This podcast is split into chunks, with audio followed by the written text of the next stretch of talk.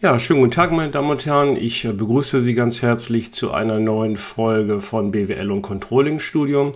Heute wollen wir uns einmal äh, genauer beschäftigen mit den äh, vielfältigen Instrumenten des ähm, Projektcontrollings. Ja, zunächst einmal ähm, gucken wir, was ein Projekt ist und äh, was die Aufgaben des ähm, Projektcontrollings ähm, sind und äh, anschließend werden wir uns dann mit einigen Instrumenten des Projektcontrollings ähm, befassen. Und zwar insbesondere mit der Fragestellung, unter welchen Bedingungen wir eigentlich ein einzelnes Instrument oder einzelne Instrumente auswählen.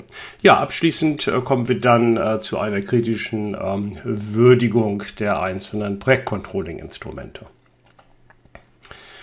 Ja, zunächst einmal zur Fragestellung, was ist ein Projekt? Ein Projekt äh, zeichnet sich durch äh, vielfältige äh, Merkmale aus. Ähm, Im Grunde genommen sind es vier, die zwingend notwendig ähm, sind, um ein Projekt äh, zu kennzeichnen, die man auch als prägende Merkmale bezeichnet. Ja, das ist zum ersten die definierte Zielsetzung. Projekte sind immer mit einer bestimmten Zielvorstellung ausgestattet. Ein Projekt gilt als beendet, wenn es seine Zielsetzung ähm, erreicht hat. Zweitens ist es die zeitliche Befristung. Projekte sind durch die Vergabe fester Anfangs- und Endtermine definiert. Die Projektlaufzeit ist somit von vornherein begrenzt. Äh, als drittes ist die Ressourcenabgrenzung zu nennen. Ein Projekt zeichnet sich durch ein begrenztes, aufgabenbezogenes Budget aus, welches sich auf technische, materielle und auch personelle Ressourcen bezieht. Ja, und schlussendlich als äh, vierter und äh, letzter Punkt die Einmaligkeit bzw. Neuartigkeit eines Projektes. Ein Projekt lässt sich nicht in die alltäglichen routinemäßigen Abläufe eines Unternehmens einordnen und wird in der Regel in einer eigenständigen Projektorganisation durchgeführt. Ja, man spricht dann von äh, Projektmanagement oder, wenn man auch nur die Organisationsform als solches betrachtet, von Projektorganisation.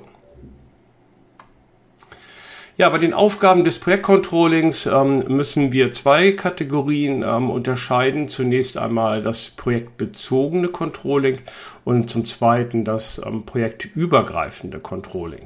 Ja, fangen wir zunächst beim äh, projektbezogenen Controlling äh, an. Da gibt es im Wesentlichen vier Aufgaben äh, vom Controlling zu erledigen. Das ist zunächst einmal erstens den Projektverantwortlichen dem Projektmanagement äh, koordinierte und aktualisierte Instrumente und Hilfsmittel zum aperiodischen Selbstcontrolling zur Verfügung zu stellen.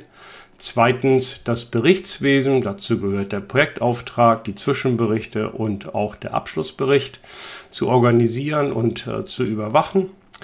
Drittens für die Ausbildung in Anwendung und Handhabung der Instrumente zu sorgen und viertens, die Projektverantwortlichen beraten und unterstützen.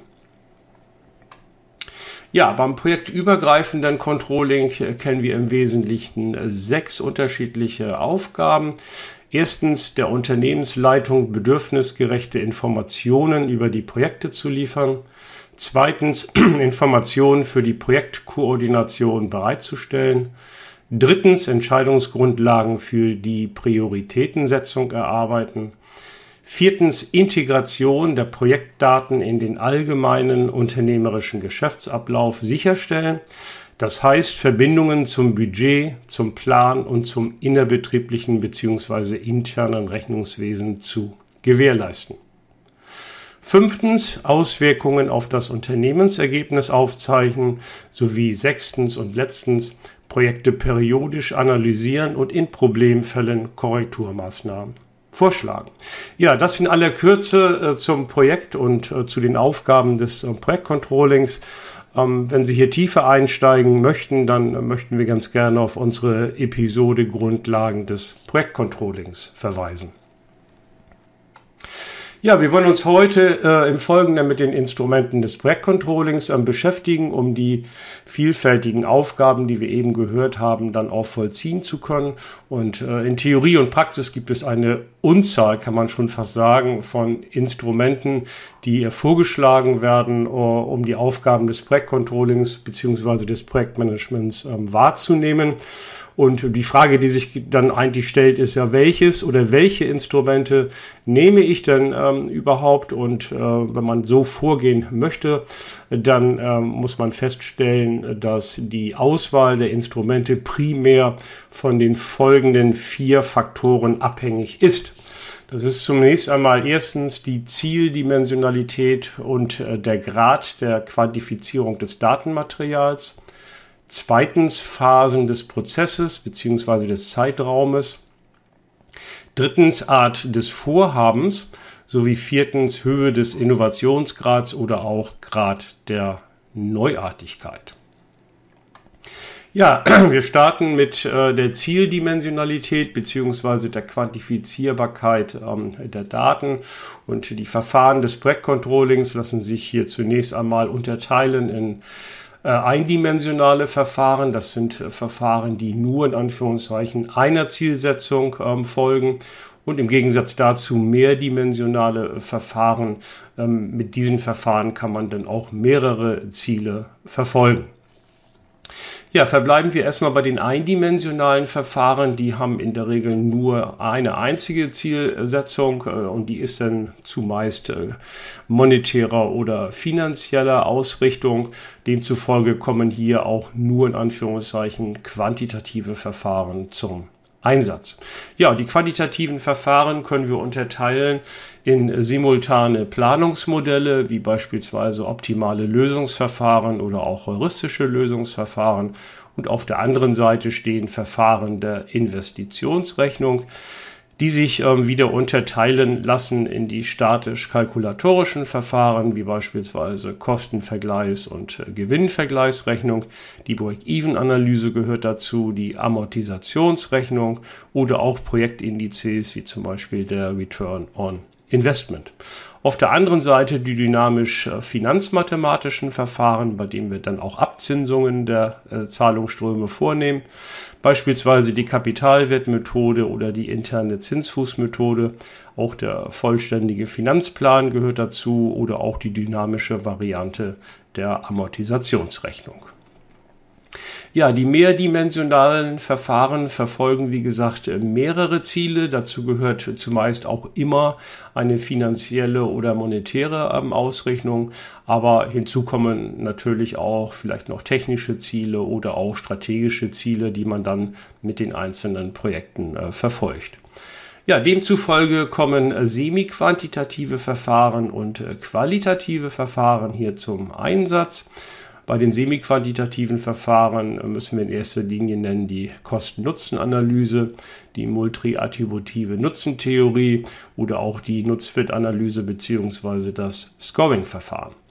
Ja, bei den äh, relevanten qualitativen Verfahren handelt es sich zumeist um Checklisten, Prüflisten, Projektprofile oder auch eine Portfolioanalyse. Ja, die einzelnen äh, Instrumente vorstellen, äh, das ersparen wir uns an dieser Stelle, sondern wir verweisen äh, dann auf die einzelnen Episoden in BWL und Controlling-Studium zu den entsprechenden Instrumenten. Ja, wir wollen jetzt äh, als zweites uns die Instrumente anschauen nach Phasen äh, des ähm, Prozesses und wollen dies einmal am Beispiel des Produktionslebenszyklus eines ähm, Pkw, eines Kfz äh, vornehmen.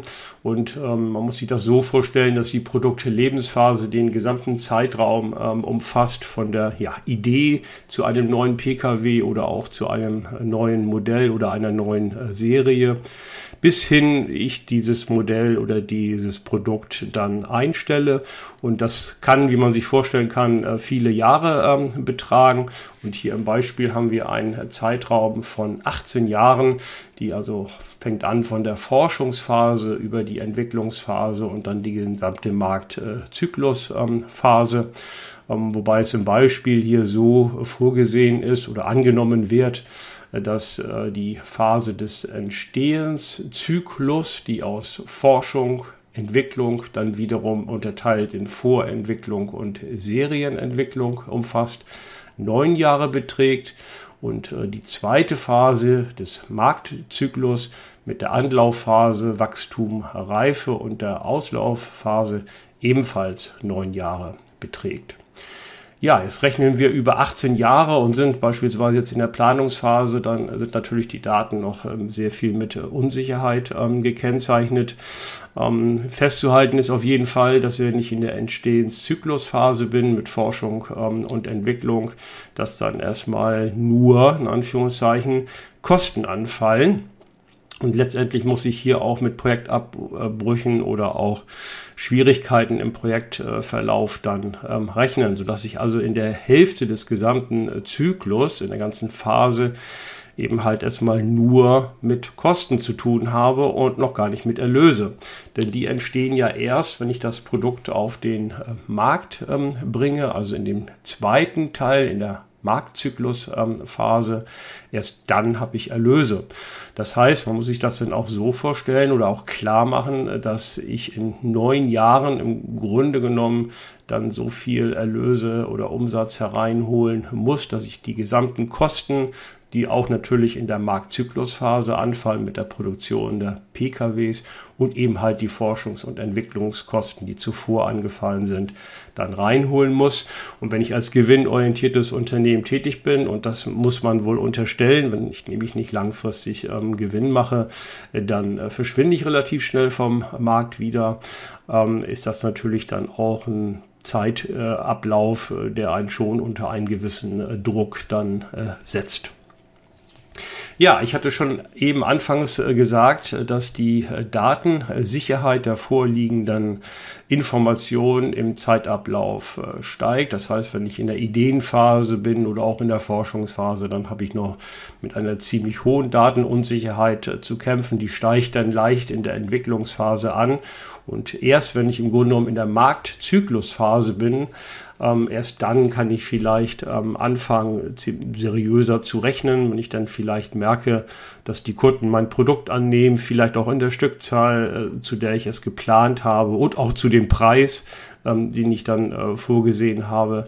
Erst dann kann ich im Grunde genommen äh, mit sicheren Daten in Anführungszeichen rechnen. Ja, die, ähm, über den Zeitablauf steigt die Datensicherheit und im Gegensatz dazu sinkt auch das Risiko des Projektvorhabens. Am Anfang, gerade in der Forschungsphase, muss man eben halt damit rechnen, dass äh, dieses Projekt abgebrochen ähm, wird. Auch in der Entwicklungsphase ähm, ist immer noch ein gewisses Risiko da. Wenn ich das Produkt schon mal auf den Markt gebracht habe, sinkt das Risiko entsprechend, aber im Grunde genommen kann ich mir erst dann relativ sicher sein, wenn ich mich in der Wachstums- und Reifephase befinde und eben halt auch die Erlöse dann äh, generiere, um die zuvor angelaufenen Kosten dann auch ähm, decken zu können. Ja, demzufolge kommen auch unterschiedliche Instrumente des Projektcontrollings ähm, zum Einsatz. Gerade wenn ich mich in der äh, frühen Phase der Forschung und Vorentwicklung befinde, dann äh, kann ich eigentlich nur mit äh, Qualif qualitativen Verfahren arbeiten, wie beispielsweise der Szenariotechnik oder auch den äh, Kreativitätstechniken. Ähm, in der Phase der Vorentwicklung im Grunde genommen äh, dann vielleicht bis äh, zum Beginn der Marktzyklusphase beziehungsweise der Anlaufphase. Dann kann ich auf semi-quantitative Verfahren ordinaler Art zurückgreifen und erst wenn ich mich ja gegen Mitte, Ende der Serienentwicklung befinde, dann natürlich auch über die gesamte Marktzyklusphase, erst dann kann ich mit äh, quantitativen Verfahren äh, rechnen, wie beispielsweise Renditerechnungen, Projektindizes oder auch die äh, Projektdeckungsrechnung, die wir uns im Folgenden noch einmal anschauen möchten. Ja, die dritte Einteilung der Instrumente des äh, Projektcontrollings äh, geschieht nach der Art des Vorhabens. Eben haben wir uns am Beispiel der Produktlebenszyklusphase eines PKWs eine Produktinnovation ähm, angeschaut. Ähm, also eine Innovation, die wir dann am Markt gegen Entgelt ähm, veräußern. Das ist die eine Kategorie, die man hier unterscheiden muss. Und bei der anderen äh, Kategorie handelt es sich um Prozessinnovationen. Äh, was sind Prozessinnovationen? Äh, das sind Vorhaben, die wir innerhalb des Betriebes oder des Unternehmens ähm, realisieren. Oh, das kann eine neue Produktionsanlage sein, das können aber auch soziale ähm, Innovationen ähm, sein oder eben halt auch die Digitalisierung äh, von Verwaltungsprozessen. Äh, Kennzeichen der Prozessinnovation ist, dass keine Erlöse anfallen, die wir am Markt erzielen, sondern es handelt sich hier um Kosteneinsparung, die wir im Unternehmen realisieren oder besser gesagt realisieren wollen. Ja, wenn wir diese Unterscheidung zwischen Prozess- und Produktinnovationen dann äh, vornehmen, dann kommen auch unterschiedliche Arten von Projektcontrolling-Instrumenten äh, zum Einsatz und äh, die wollen wir jetzt uns hier einmal anschauen nach Phasen des Controlling-Ablaufes.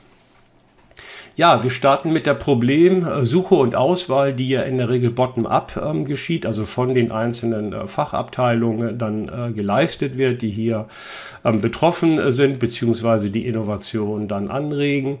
Ähm, bei Prozessinnovationen kommen dann zum Einsatz äh, Patentauswertungen, Frühwarnindikatoren oder auch Technologieportfolios. Ähm, Im Gegensatz dazu äh, baut man bei der Produktinnovation auf die Analyse der Marktsituation. Ich prüfe technische Funktions- und Qualitätsanalysen. Dann kommen weiter zum Einsatz Markt- und Qualitätsportfolio oder auch, das ist ebenfalls möglich, Technologieportfolios für Produkte. Ja, also wenn ich dann das erstmal eruiert habe, dann kann man vielleicht schon mal eine vage Zielsetzung äh, definieren. Was will ich dann überhaupt mit meiner ähm, Innovation, die dann in der Regel auch von der Unternehmensleitung äh, top-down ähm, vollzogen wird.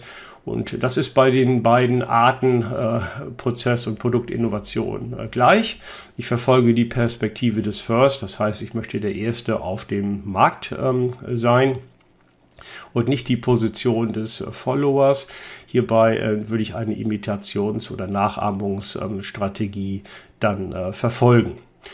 Ja, als ähm, Instrument des Projektcontrollings äh, kommen hier Konkurrenzwerte ähm, äh, dann zum Einsatz. Das heißt, wenn ich vielleicht nicht der Erste auf dem Markt bin, aber doch zumindest bei mir der Erste im Unternehmen, das kennzeichnet ja die klassische Innovation, kann ich vielleicht schon mal schauen, was äh, andere auf diesem Gebiet ähm, gemacht haben.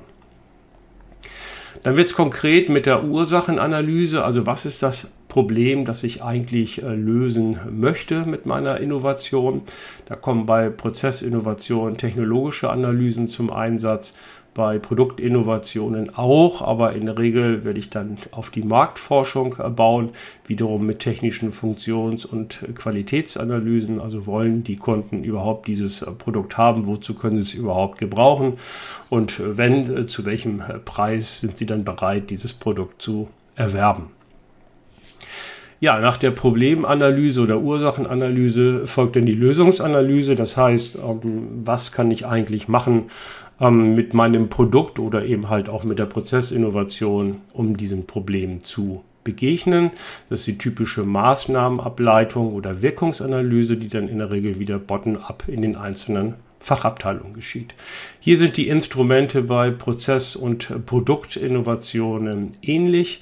Wir können zurückgreifen auf kreative Methoden wie beispielsweise Brainstorming und äh, Synectic auf die systematisch-stochastischen Methoden, wie beispielsweise morphologischer Kasten, Simulation oder auch die Evaluationsstrategie und dann die typischen Instrumente der Kosten-, ähm, Zeit- und Ressourcenanalyse und auch natürlich die vielfältigen Wirkungsanalysen.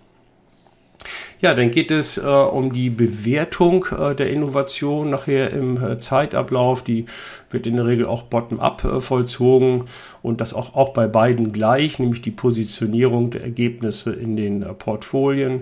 Die Auswahl, welche Innovationen, wenn wir mehrere Unternehmen haben, trifft ja in der Regel dann wieder die Unternehmensleitung und je nach Positionierung äh, kommen hier Investitions-, Selektions- oder auch Desinvestitionskategorien zur Anwendung. Ja, zur Produktinnovation können wir noch ergänzen, dass wir hier auch auf die Projektdeckungsrechnung dann ähm, zurückgreifen können oder auch auf Projektindizes wie den Return on Investment. Und äh, wie gesagt, die Projektdeckungsrechnung schauen wir uns gleich noch einmal an.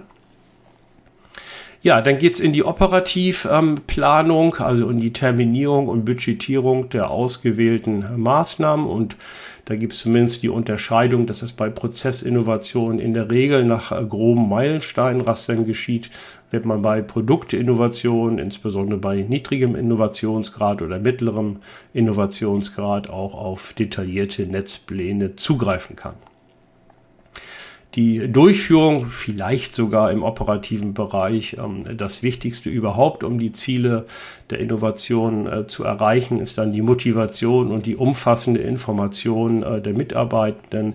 Das ist natürlich bei beiden Innovationsarten gleich und hängt dann auch stark von den äh, Qualitäten dann des Projektleiters oder der Projektleiterin ab. Ja, abschließend haben wir dann noch die Kontrolle, die in der Regel ja fremd ähm, geschieht durch das Projektcontrolling mittels der in den Portfolien verwendeten Größen, Wirkung, Zeit, Kosten. Das ist dann wiederum bei Prozess- und Produktinnovationen ähm, identisch.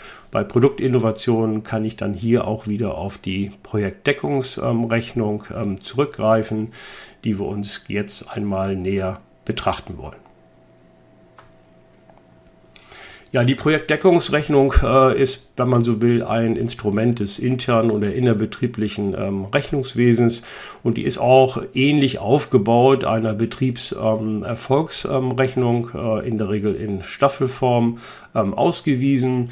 Ich habe die Einnahmen, die auf die Innovationsbezogen sind, dann habe ich die Ausgaben und wenn ich die Ausgaben von den Einnahmen dann subtrahiere, dann äh, kann ich den äh, Innovationserfolg äh, berechnen, dann hoffentlich zumindest gegen Ende der Innovationsphase oder Marktlebenszyklusphase dann auch positiv sein sollte. Äh, diese Projektdeckungsrechnung kann man auch in jeder Phase anwenden, wobei natürlich in der ersten Phase dann äh, man nur Ausgaben hat und die Einnahmen kommen ja erst in späteren Phasen und eine Einschränkung, die wir eben implizit ähm, äh, schon genannt haben, ist, man kann sie letztendlich nur auf Produktinnovationen anwenden. Ja, wie sieht so eine Projektdeckungsrechnung dann ähm, konkret aus? Unter den Einnahmen habe ich zunächst einmal erstens die realisierten äh, kumulierten Einnahmen, die also angefallen sind in den ganzen Perioden, über die die Innovation dann läuft. Äh, das können folgende sein. A, extern über den Markt erzielte Einnahmen, wie beispielsweise Lizenzen. B, an andere Prozesse weitergeleistete Ausgaben, beispielsweise Weitergabe von Teilergebnissen. C, sonstige Einnahmen, wie beispielsweise Subventionen, die ich dann eben für meine Innovation hier beantragt und auch bekommen habe. Ja, der zweite Punkt der Einnahmen, neben den realisierten kumulierten, ist der schwierigere. Es geht nämlich darum, die zukünftigen gesamt zu schätzenden Einnahmen dann hier eben anzusetzen. Und äh, je höher der Innovationsgrad an der Produktinnovation, äh, desto schwieriger wird es, weil ich kaum auf vergleichbare Projekte ähm, zurückgreifen kann. Also von daher sind diese Daten mit sehr vielen Unsicherheiten ähm, versehen kaufen die äh, Kunden das Produkt zu der Stückzahl, die ich angenommen habe und auch zu dem Preis. Da ist natürlich ein Fragezeichen hinterzusetzen. Hier sollte man zunächst einmal mit Szenarioanalysen dann ähm, rechnen und es reicht erstmal, dass man hier vielleicht drei Szenarien unterstellt, den wahrscheinlichsten Fall, Worst Case und ähm, Best Case. Und man sollte hier auch eine Differenzierung nach dem Innovationsgrad ähm, vornehmen. Wenn ich einen niedrigen bis mittleren Innovationsgrad habe, auch schon auf Erfahrungswerte äh, zurückgreifen äh, kann, dann kann ich auch auf die dynamischen Verfahren der Investitionsrechnung zurückgreifen, wie beispielsweise dann auch der Diskontierung der Zahlungsströme. Und äh, wenn nicht, wenn ich jetzt hier mit einem mittleren, vielleicht bis sehr hohen Innovationsgrad zu tun habe, dann sollte man vielleicht auf die statischen Verfahren der Investitionsrechnung zurückgreifen, weil diese Schätzung der Zahlungsströme so unsicher ist, dass ich sie im Grunde dann auch gar nicht mehr diskontieren brauche, sondern eben halt mit den statischen Werten rechnen kann. Ja, ähnlich sind die Ausgaben aufgebaut. Die dritte per, äh, Position wäre dann realisierte, äh, kumulierte ähm, Ausgaben. Und dazu zählen beispielsweise A, extern über den äh, Markt ähm, realisierte Ausgaben, wie beispielsweise Konstruktionstische, Büromaterial, alles was dazugehört, was ich für die Innovation brauche von anderen Prozessen übernommene Ausgaben unter B wie beispielsweise Gehälter und C wäre dann sonstige Ausgaben wie beispielsweise Gebühren und sonstige Steuern. Ja, auch hier nehmen wir unter viertens die Unterscheidung vor, ähnlich wie bei den Einnahmen, dass wir nicht nur realisierte, kumulierte Ausgaben betrachten, die ja auch in den frühen Phasen schon anfangen, allen anfallen, sondern auch zukünftig gesamt zu schätzende Ausgaben, wo sich dann ähnliche Probleme stellen wie bei den ähm, Einnahmen. In der Regel ist es so, dass man die Ausgaben etwas besser schätzen kann als ähm, die Einnahmen. Und auch hier könnte man die Unterscheidung vornehmen bei einem niedrigen Innovationsgrad. Ähm, dann äh, kann man sicherlich auch mit den dynamischen Verfahren rechnen. Und bei einem hohen Innovationsgrad reicht es sicherlich aus, wenn man eine grobe Kostenschätzung vornimmt, die dann statischer Art vereinfachend sein kann. Ja, wenn ich dann eins und zwei addiere und äh, davon drei und vier abziehe, dann habe ich eben halt meinen Innovationserfolg, der, so hoffen wir es zumindest, am Ende nachher des äh, Produkt, Produktlebenszyklus dann äh, positiv sein sollte oder zumindestens die Erwartung decken, die ich mit dem Projekt eben halt ähm, gehabt habe. Und wenn ich jetzt das jetzt ähm, prozessbezogen mache über einzelne Phasen, muss ich eben halt damit rechnen, äh, dass in den ersten Phasen ich hier einen negativen Wert ausgewiesen habe, weil ich erstmal nur ähm, Ausgaben habe. Ja, damit kommen wir auch schon äh, zum ähm, Fazit der heutigen ähm, Episode. Ähm, zunächst einmal lässt sich Folgendes festhalten, äh, bezogen auf die quantitativen Controlling-Instrumente. Diese eignen sich insbesondere für Projekte, die erstens vordergründig ein einziges, zumeist wirtschaftliches Ziel verfolgen und bei denen die Eintrittswahrscheinlichkeit der aufgestellten sogenannten sicheren Daten hoch ist. Zweitens, die sich in einer späteren Phase des Projektzeitraumes befinden und bei denen eine Konkretisierung monetärer Daten möglich wird. Drittens, die Entwicklung eines neuen Produkts als Projektziel haben oder viertens, einen niedrigen Innovationsgrad bzw. eine geringe Neuartigkeit aufweisen. Ja, kommen wir zu den semi-quantitativen und qualitativen Controlling-Instrumente. Diese eignen sich insbesondere für Projekte, die erstens mehrdimensionale, nicht nur wirtschaftliche Ziele verfolgen und bei denen die Eintrittswahrscheinlichkeit der aufgestellten sehr unsicheren Daten niedrig ist. Zweitens, die sich in einer früheren Phase des Projektzeitraumes befinden und bei denen eine Konkretisierung monetärer Daten kaum oder lediglich rudimentär möglich ist. Drittens, die Entwicklung eines neuen Verfahrens als Projektziel haben oder viertens, einen hohen Innovationsgrad oder eine hohe Neuartigkeit aufweisen. Letztendlich muss man natürlich ähm, festhalten, äh, dass äh, kaum jemand den Erfolg einer Innovation, insbesondere mit mittleren und hohen Innovationsgrad, äh, richtig voraussagen ähm, kann. Auch die ähm, Instrumente können diesen Innovationserfolg ähm, nicht gewährleisten. Aber wenn ich dann zumindestens hier die richtigen Instrumente dann in den richtigen äh, Phasen oder nach der richtigen Art dann anwende, dann steigt zumindestens die Wahrscheinlichkeit, dass ich hier auch einen Innovationserfolg dann realisiere. Ja, abschließend Hinweise zu weiteren Übungsaufgaben bzw. zu Übungsmaterial. Wenn Sie an der Fernuniversität in Hagen eingeschrieben ähm, sind, dann äh, können Sie alles über die Moodle-Lernumgebung meines ähm, Lehrstuhls ähm, sich dort weiter aneignen. Ansonsten empfehle ich Ihnen mein Buch zum Innovationscontrolling oder die Übungsbücher zum Controlling. Und äh, wenn sich sozusagen weitere Inhalte der Betriebswirtschaftslehre spielerisch äh, aneignen möchten, dann empfehle ich Ihnen unsere Lern-App äh, BWL ähm, Champion, die Sie im App Store und im Google Play Store downloaden können.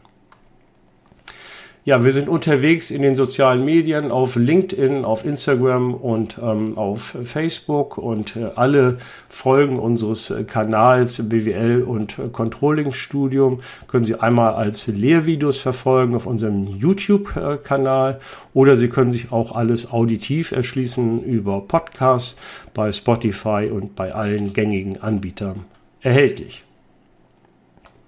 Ja, wenn Ihnen diese Episode gefallen hat, dann würden wir uns über einen Daumen hoch freuen.